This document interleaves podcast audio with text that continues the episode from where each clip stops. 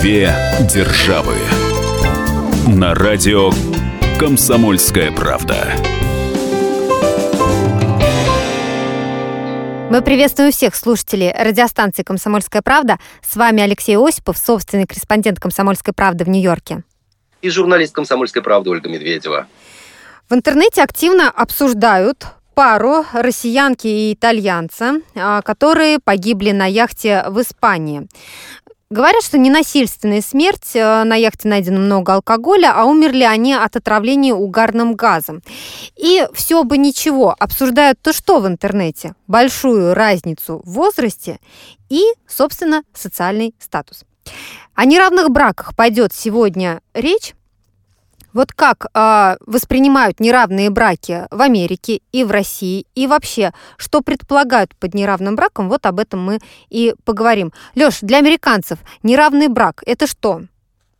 Неравный брак – это то же самое в понимании. Э, мы, надеюсь, поговорим о самых разных категориях этого непонимания или неприятия Конечно. обществом, порой вполне оправданным. Все то же самое, что и в России. Но говоря о той паре, которая погибла на яхте, все-таки стоит отметить, что это не была э, пара, которая сочеталась законным браком. По сути дела, это были э, любовник и любовница. И, в общем, опять же, к адюльтерам отношения в Америке, точнее, не столько отношения, сколько положение дел примерно то же самое, что и в России. Мужчины старшего возраста, особенно э, заработавшие и определенные состояния, и получившие социальный статус, всегда стараются найти себе молодых.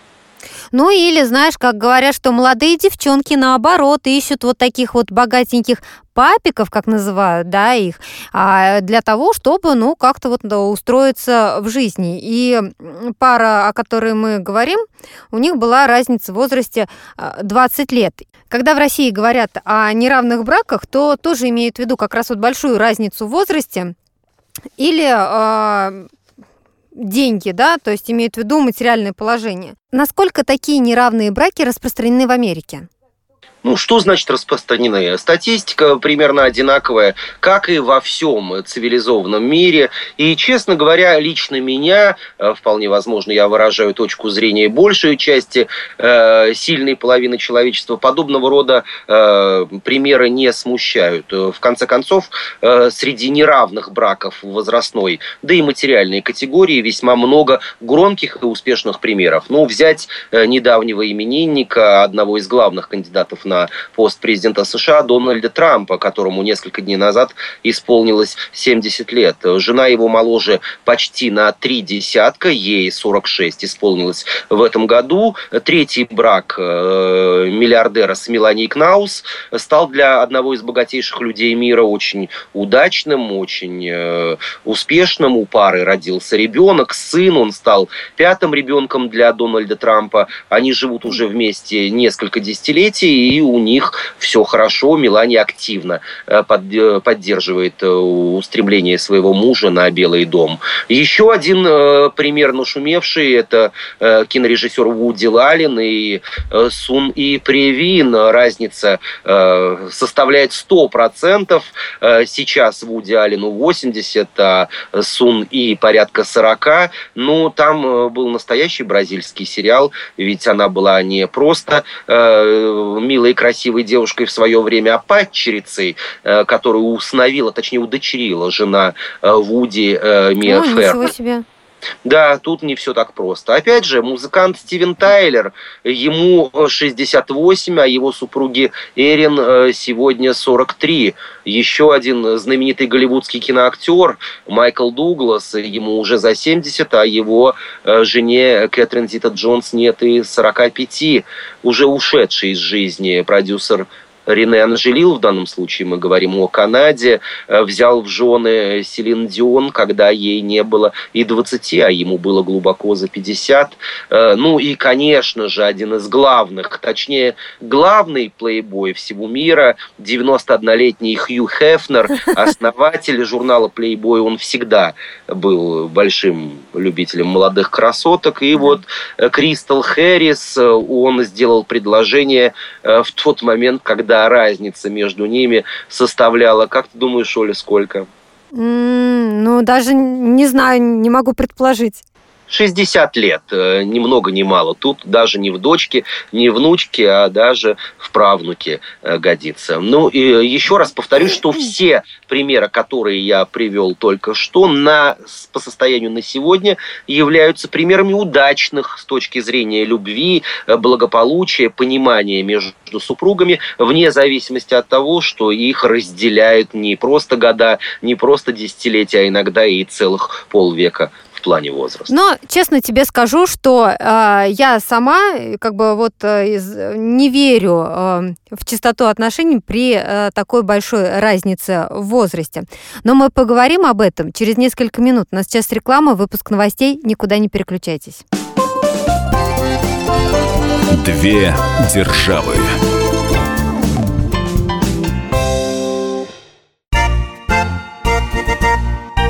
Единственное на российском радио классическое немецкое шоу. Мартина Видеман поговорит с вами о мужчинах и женщинах, праздниках и буднях, о людях с ограниченными возможностями и о тех, кому повезло, о счастье и несчастье. Предельный градус откровенности. Беседа один на один. Мартина Видеман, ваш друг и советчик. Программу «Ein, zwei, Видеман» слушайте каждый четверг в 10 вечера по московскому времени.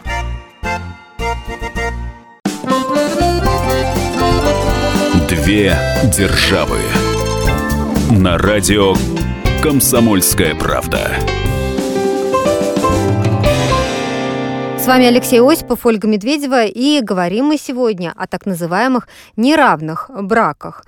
И в предыдущей части нашей программы Леша привел а, примеры таких вот удачных а, союзов, а, где большая разница в возрасте, в положении, и в то же время эти браки держатся, и в них появляются дети. Леш, ну когда говорят о России, да, э, вообще вот о российском шоу-бизнесе, то, конечно, если разница в возрасте, то в первую очередь кого вспоминают? Вспоминают Аллу Пугачеву и припоминают всех ей мужей, которые у нее э, были, и теперь э, есть Максим, который тоже на много лет моложе нее.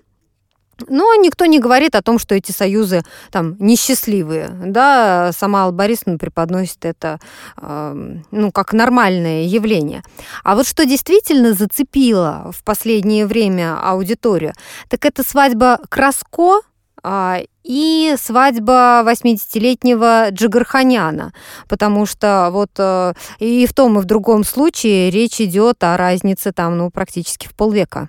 И если новоиспеченных мужей понять можно, они выбрали молодых и красивых, то возникает вопрос, какие мотивы для таких браков были у женщин. Мы позвонили супруге актера Ивана Краско, 25-летней Наталье Шевель. Ну, теперь она уже взяла фамилию мужа. Давайте послушаем, что она нам сказала. Я поняла, что я ему нужна.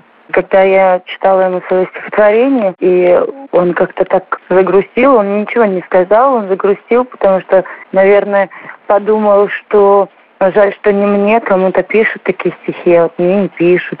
Я как-то почувствовала, почувствовала, что я ему нужна. Потом постепенно, когда стали знакомиться с ним, ну вот ближе, не как преподаватель, не то, что я как бы и так знала многое, вот, а уже как человека – и тогда я все больше и больше понимала, что я нужна этому человеку. И я знала, что будут э, такие подобные комментарии, сплетни, там все что угодно, но моя нужность ему как бы выше всего, что будут говорить. И если бы великим людям, таким как э, Чарли Чаплин, э, Сен Лоран, Сальвадор Дали, если бы они когда-нибудь начинали задумываться о том, что, что и как о них будут э, говорить, они бы не стали такими людьми великими. С Иваном, ну сколько вот мы знакомы, вот именно близко так. Э, я не предполагала, что уже в этом году я буду его там, женой и там, невестой. То есть э, мы как-то говорили об этом. Ну, знаете, как кухонные разговоры, в какой магазин пойти, где купить свежие яйца. Вот. А так э, вот э, сам взял, пошел, сделал. Я его не долбила в том смысле, что когда мы пойдем в ЗАГС, когда мы пойдем в ЗАГС, когда мы пойдем в ЗАГС. Я, честно говоря, не вижу ничего предусудительного, ни, если говорить о конкретных персоналиях, вижу, по крайней мере, по э, телевидению, да и лично удавалось несколько раз, какой любовью светятся глаза Аллы и Максима, когда они смотрят друг на друга. Что же касается Армена Борисовича, то там также было все ясно, совершенно непонятно, э, как мог держаться его брак при условии, что его супруга э, первая э, уже много лет живет в Америке, и человеку э, уже в возрасте тяжело летать даже хотя бы раз в месяц для того, чтобы видимость такого брака поддерживать. Я вообще э, стараюсь э, не обсуждать э, вот подобного рода ситуации. Считаю, что два взрослых человека, при условии, что они находятся в здравом уме и твердой памяти, всегда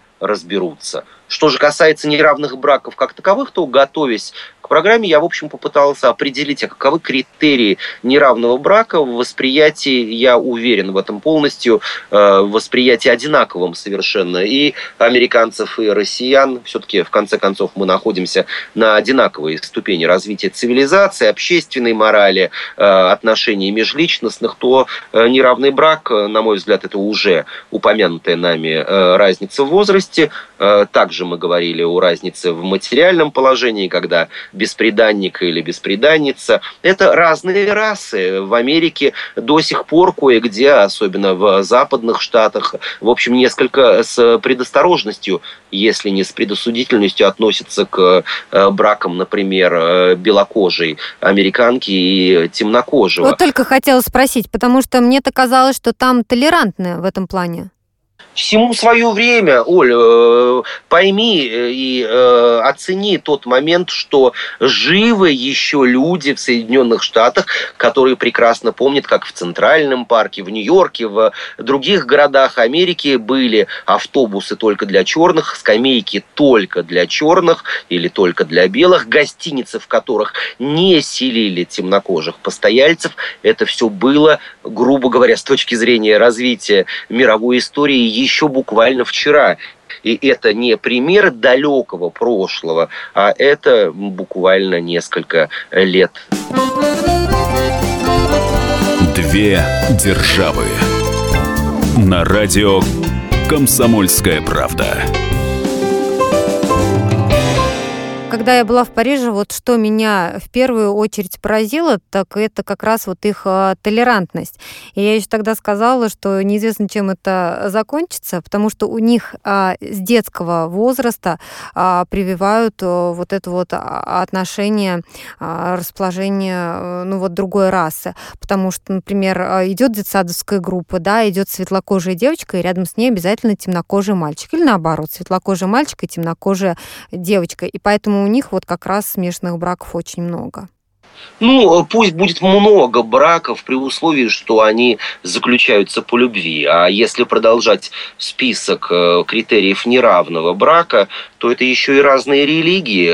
Конечно. Если взять если взять пример той же э, Челси Клинтон, дочери экс-президента США Билла Клинтона и Хиллари Клинтон, которые также претендуют на главное кресло Белого дома, в общем, и пресса, и обыватели много судачили на тему того, что она вышла замуж за э, иудея Марка Мизвинского по вероисповеданию. Э, он еврей по национальности, и свадебную церемонию проводили и пастор, и раввин. Много говорили на тему того, как это могло произойти в добропорядочном семействе, на мой взгляд, это, в общем, тоже э, уровень э, злых и завистливых обывателей. Если люди любят друг друга, то религия ни в коем случае не может быть препятствием к заключению союза двух любящих сердец. Э, взрослые люди э, сами разберутся, как воспитывать затем своих детей и как вообще э, под одной крышей уживаться представителям двух различных религий. Неравный брак, Оль, согласись, или, я не знаю, может быть, ты будешь протестовать и спорить со мной. Это, на мой взгляд, и союз э, бездетного мужчины, у которого нет детей, и, например, женщины, у которой уже есть ребенок или несколько. Или, наоборот, женщина никогда не была замужем, никогда еще пока не испытывала э, чувство, э, счастливого чувства быть матерью, а у мужчины от предыдущих браков дети есть. Ох, Леш, как ты глубоко копнул-то. А, то есть ты считаешь это тоже не неравным браком? безусловно, ведь люди всегда э, осуждают, особенно если речь идет о женщине, э, девушке, которая выходит замуж за разведенного мужчину. Ну куда ты, куда ты идешь, у него же дети, это же он же будет вот к первой жене ходить и алименты платить. Зачем тебе это неравный брак? Равно как и мужчину-холостяка, закоренелого или не очень, друзья отговаривают от брака с женщиной, у которой уже есть один или два ребенка. Зачем тебе это нужно? Зачем тебе поднимать чужих отпрысков? И вообще неизвестно, как тебя дети примут. Сказать по правде, вот в такой ситуации однажды в жизни был и я. Ну, ты знаешь, а, конечно, общество зачастую осуждает. И э, здесь, э, в России, та же самая история, что ты описываешь, да? И, конечно же, родители будут отговаривать такую девушку выходить за мужчину. И, э, наверное, родители парня тоже будут не в восторге, если невестка уже будет с таким приданным. Да, общество, к сожалению, бывает нетерпивым э, к подобного рода развитию событий и всячески, ну, если не отговаривает, то, по крайней мере, э, ставит палки в колеса. На мой взгляд, это, наверное, рефрен или девиз э, сегодняшней программы «От меня из Америки». Каждый, каждая пара разберется сама, как ей поступить. Не нужно, друзья, никого слушать при условии, если вы любите друг друга. Безусловно, но на этом наша программа не заканчивается. А тут так сказал, как будто мы прощаемся. Нет, мы всего лишь прервемся на 4 минуты. А потом мы поговорим а, о так называемых деловых браках. Никуда не переключайтесь. С вами Алексей Осипов, Ольга Медведева. Вернемся через 4 минуты. Две державы.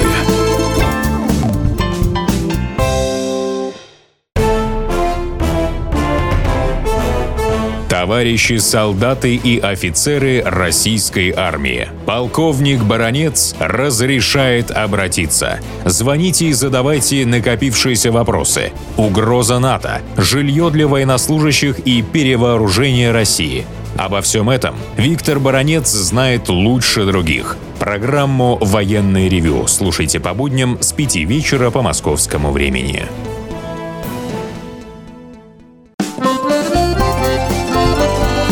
Две державы.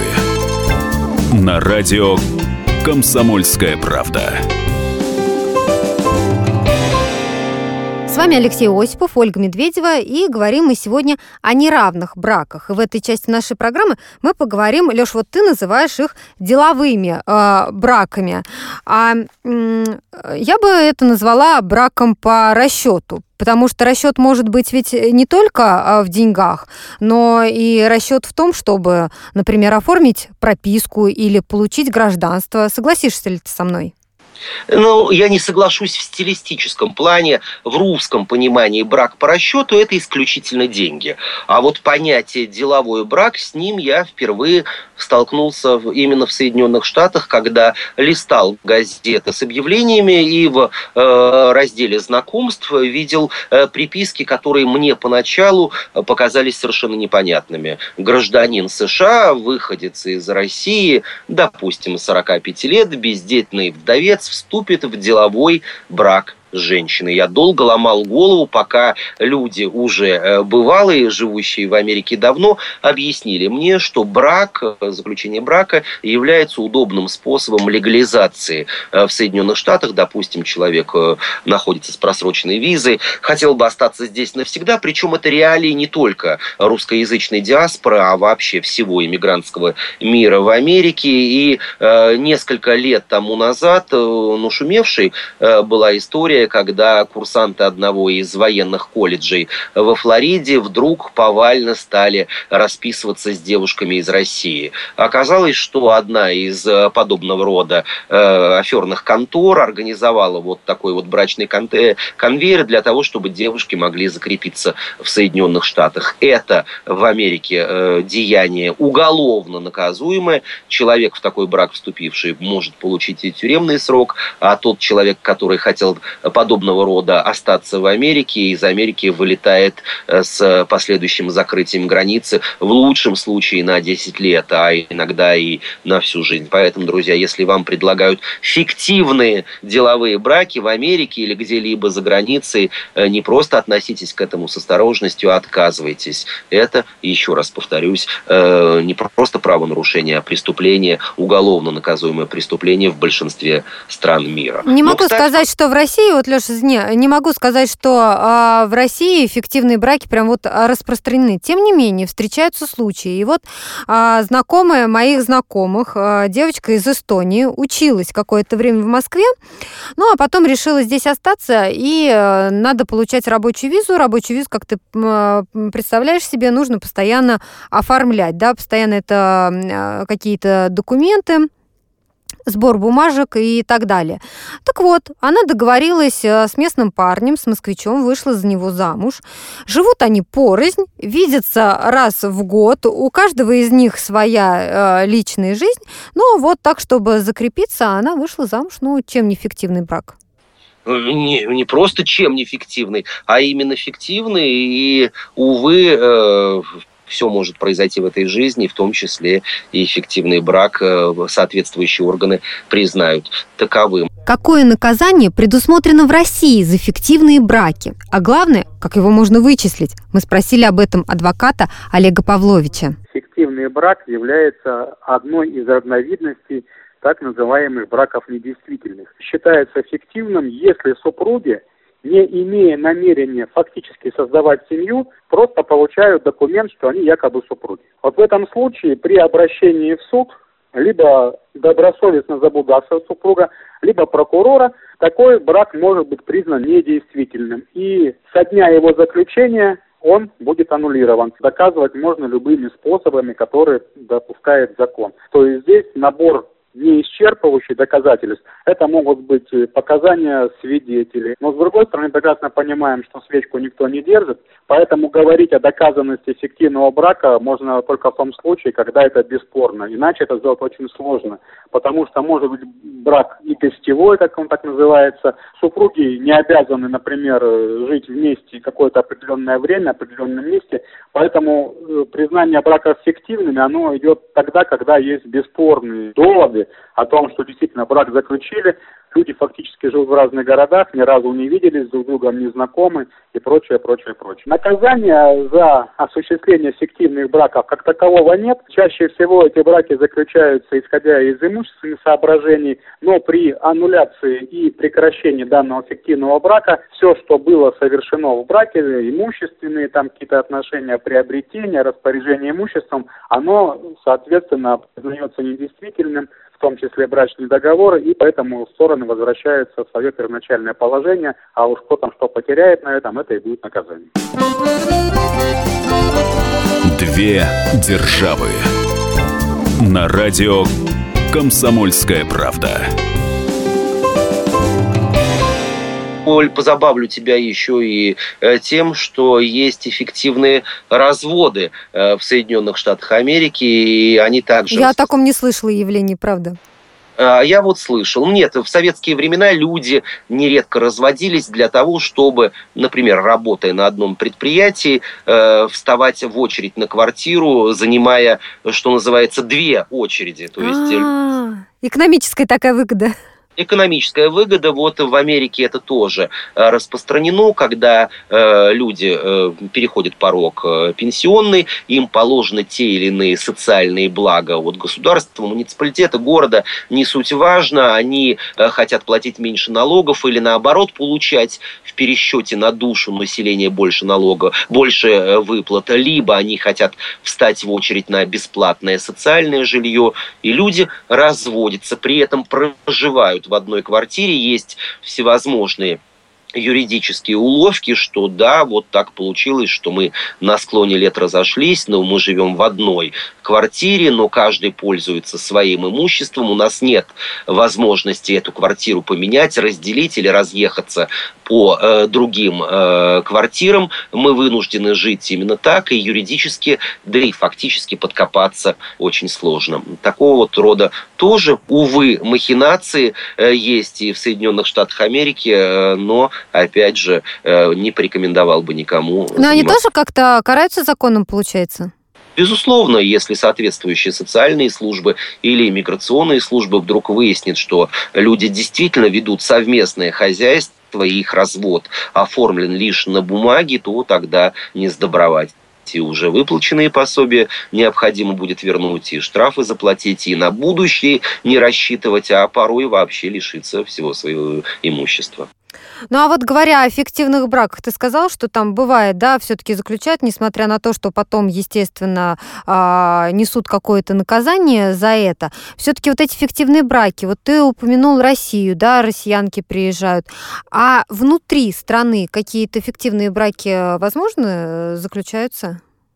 Да, заключаются, но, еще раз повторюсь, они касаются исключительно иммиграционных намерений, когда, например, нелегальный иммигрант или иммигрантка, уже давно живущие в Америке, но не обладающие никакими документами, вступают в брак с гражданином или гражданкой США.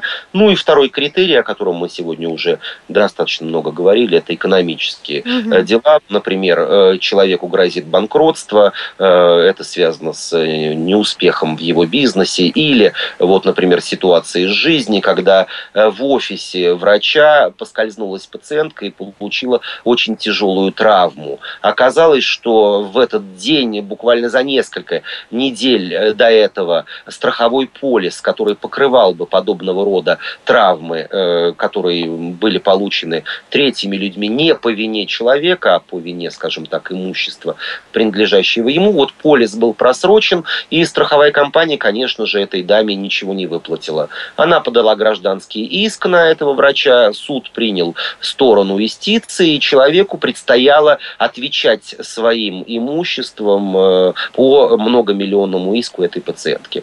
Конечно же, был немедленно э, расторгнут брак с его нынешней супругой, которая якобы по закону отсудила или получила причитающую ей часть имущества, и люди от банкротства, с одной стороны, э, стоит им поаплодировать, сохранили Э, какую-то часть принадлежащих им активов. С другой стороны, в общем-то, да и не в общем-то, а так и есть на самом деле, нарушили закон, поскольку развод в этом случае был однозначно фиктивным.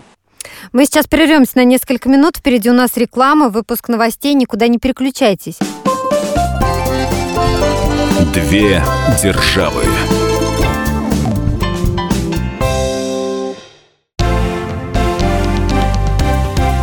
Здравствуйте. Я Евгений Беляков, заведующий отделом экономики газеты «Комсомольская правда». Я знаю почти все об экономике страны, личных финансах и время от времени даже играю на бирже. Но у меня нет миллиона долларов. И я очень хочу его заработать. Поэтому каждую неделю в прямом эфире я буду общаться с тем, кто смог стать богатым и знает, как сделать богатым меня и вас.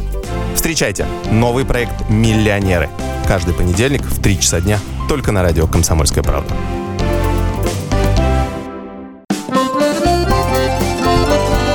Две державы. На радио Комсомольская правда. С вами Алексей Осипов, Ольга Медведева, и говорим мы сегодня о неравных браках.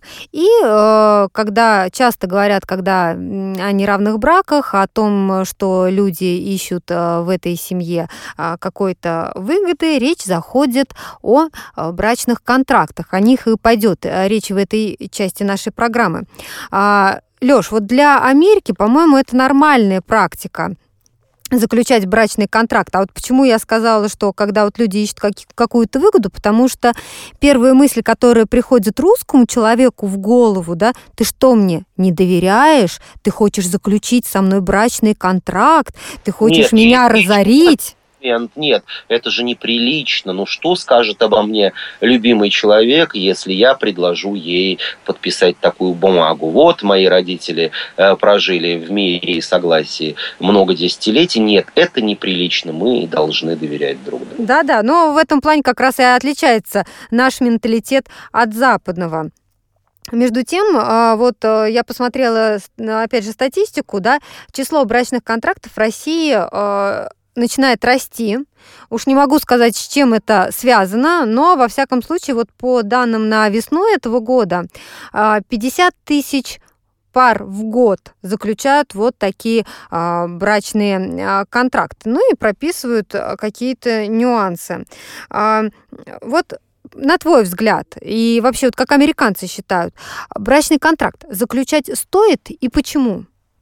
Да, американцы считают, что брачный контракт заключать стоит, и делают они это. И согласно статистике, я сейчас буду говорить за штат Нью-Йорк, исключительно не за всю Америку, потому что такой статистики просто нет. Каждая третья пара, заключающая первый в своей жизни или для кого-то из супругов повторный брак, э, обязательно подписывает еще и брачный контракт. Причем это вовсе не происходит в момент бракосочетания. Брачный контракт можно заключить и после свадьбы, бы и прожив в счастливом браке и 10, и 15 лет, и вносить в этот брачный контракт изменения. Но дело в том, что э, брачный контракт это не универсальный инструмент. Невозможно, подписав такую бумагу, защитить интересы всех супругов э, так, как они об этом договорились. Но причина этому проста. Жизнь вносит свои коррективы, и подписанный брачный контракт, э, допустим, сразу после свадьбы, через 20 лет теряет некую свою актуальность,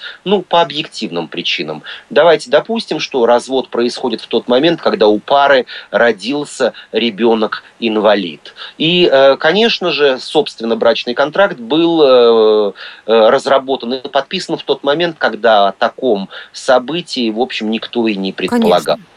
Понятно, что в данном случае у уже матери-одиночки будут другие расходы, будут другие э, обязательства по отношению к ребенку, другие э, ситуации, в которые ей придется вступать, взаимодействуя и с обществом, и с ребенком, и с окружающими. Соответственно, э, как и в любом цивилизованном мире, э, супруга, бывшая супруга в этом случае идет в суд, и в большинстве случаев суд принимает ее доводы и э, делит имущество вовсе не так, как это было предписано ранее брачным контрактом. Я намеренно переговорил с э, американскими адвокатами, готовясь к этой программе. Их ответ един. В брачный контракт необходимо вносить изменения, ну, скажем так, каждые пять лет, в зависимости от того, как развиваются события в жизни конкретной пары, их детей, окружающего мира и так далее, и так далее. Все мы, находясь во власти любви, пусть и подписывая брачный брачный контракт, не можем предполагать всех тех ситуаций, ну, например, банкротств, инвалидности, рождение детей-инвалидов, рождение большего количества детей, усыновление или удочерение детей родственников, э, потерю дома и всего имущества, потерю здоровья или трудоспособности любого из супругов. В конце концов, брачный контракт – это, в общем, сравнительно вольная форма составления документов. Нередко текста становится э, достоянием прессы, и люди с удовольствием смакуют, как э, на случай измены э, муж э, прописывает наказание финансовое в данном случае для своей супруги, если он ее поймает за э, изменой как таковой. То есть тогда уменьшаются суммы выплат, уменьшаются суммы на содержание детей и так далее, и так далее. Две державы на радио «Комсомольская правда». Закон особенно с учетом э, специфики американского права, которое является одновременно и прецедентным, и действует как на уровне штата, так и на уровне федеральном. Можно вступать в долгосрочные, очень длительные и очень э, денежные в плане затрат тяжбы, порой что-то выигрывая, порой что-то не выигрывая, порой оставаясь с носом. И вот э, один из адвокатов, с которым я разговаривал э, буквально за час перед началом записи программы, не без удовольствия сообщил мне, что наконец-то закончился один из самых долгих в его практике бракоразводных процессов у супругов. Сколько разводили... длился этот а, процесс? Три года, три года. Но э, камнем преткновения являлась вовсе не финансовая сторона, вовсе не раздел имущества, вовсе не график посещения детьми отца и поездки, совместные поездки с ним в отпуск или на каникулы, вовсе не право запрета супруги вступать в повторные браки, а Оля, вот сейчас держись за стул, э, попугай. Дело в том, что... Боже, попугай! Попугай, говорящий попугай, которого даже назвал мне адвокат по роду Лори, э, который э, прекрасно говорит, поет песни и даже выполняет какие-то арифметические действия. За три года этот попугай и адвокату-то уже стал родственником. Да, три года стороны не могли договориться, кому отходит попугай. И вот, э, когда я спросил, ну неужели они договорились, что теперь месяц э, они будут держать, например, у бывшего мужа. Э, знаешь, и какое же решение, Оля, на твой взгляд, было? Попробуй предположить. Ну, я не знаю, может быть, детям отдали? Нет. Я бы отдала попугая адвокату за его мучение. Да, ну, у тебя люди не могли разделить между собой этого попугая, отдавать третьего человеку. Да нет, процесс закончился совершенно на неожиданной ноте. Жизнь внесла свои коррективы, попугай сдох. Нельзя смеяться, нельзя, правда. Жалко попугая можно улыбнуться вот пикантности этой ситуации э, или комичности этой ситуации. Так вот это произошло. Иначе и, бы, общем... знаешь, этот бракоразводный процесс так бы и длился еще несколько лет, и в конце концов все кончилось бы именно смертью попугая. Не знаю, не знаю. По оценкам зоологов есть порода попугаев, которые живут до 100 лет, поэтому кто знает. Я лишь понял по голосу адвоката, что он несколько сожалеет о случившемся, поскольку, э, конечно же, подобного рода длительная тяжба э, подпитывала его карманы и его банковский счет. Ох, друзья, иногда происходят удивительные вещи рядом. Судятся из-за попугаев. Слушайте, давайте жить дружно. Давайте жить в любви. Говорили мы сегодня о так называемых неравных браках, ну а насколько они неравны, судите вам, вы можете высказать свое мнение по этому поводу на нашем сайте fm.kp.ru. Ну а мы, Алексей Осипов, Ольга Медведева, прощаемся с вами до следующей недели. Две державы.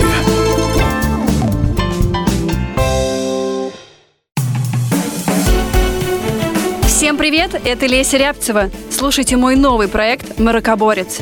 Это новая программа про культурные ценности, про человеческие ценности и про политику.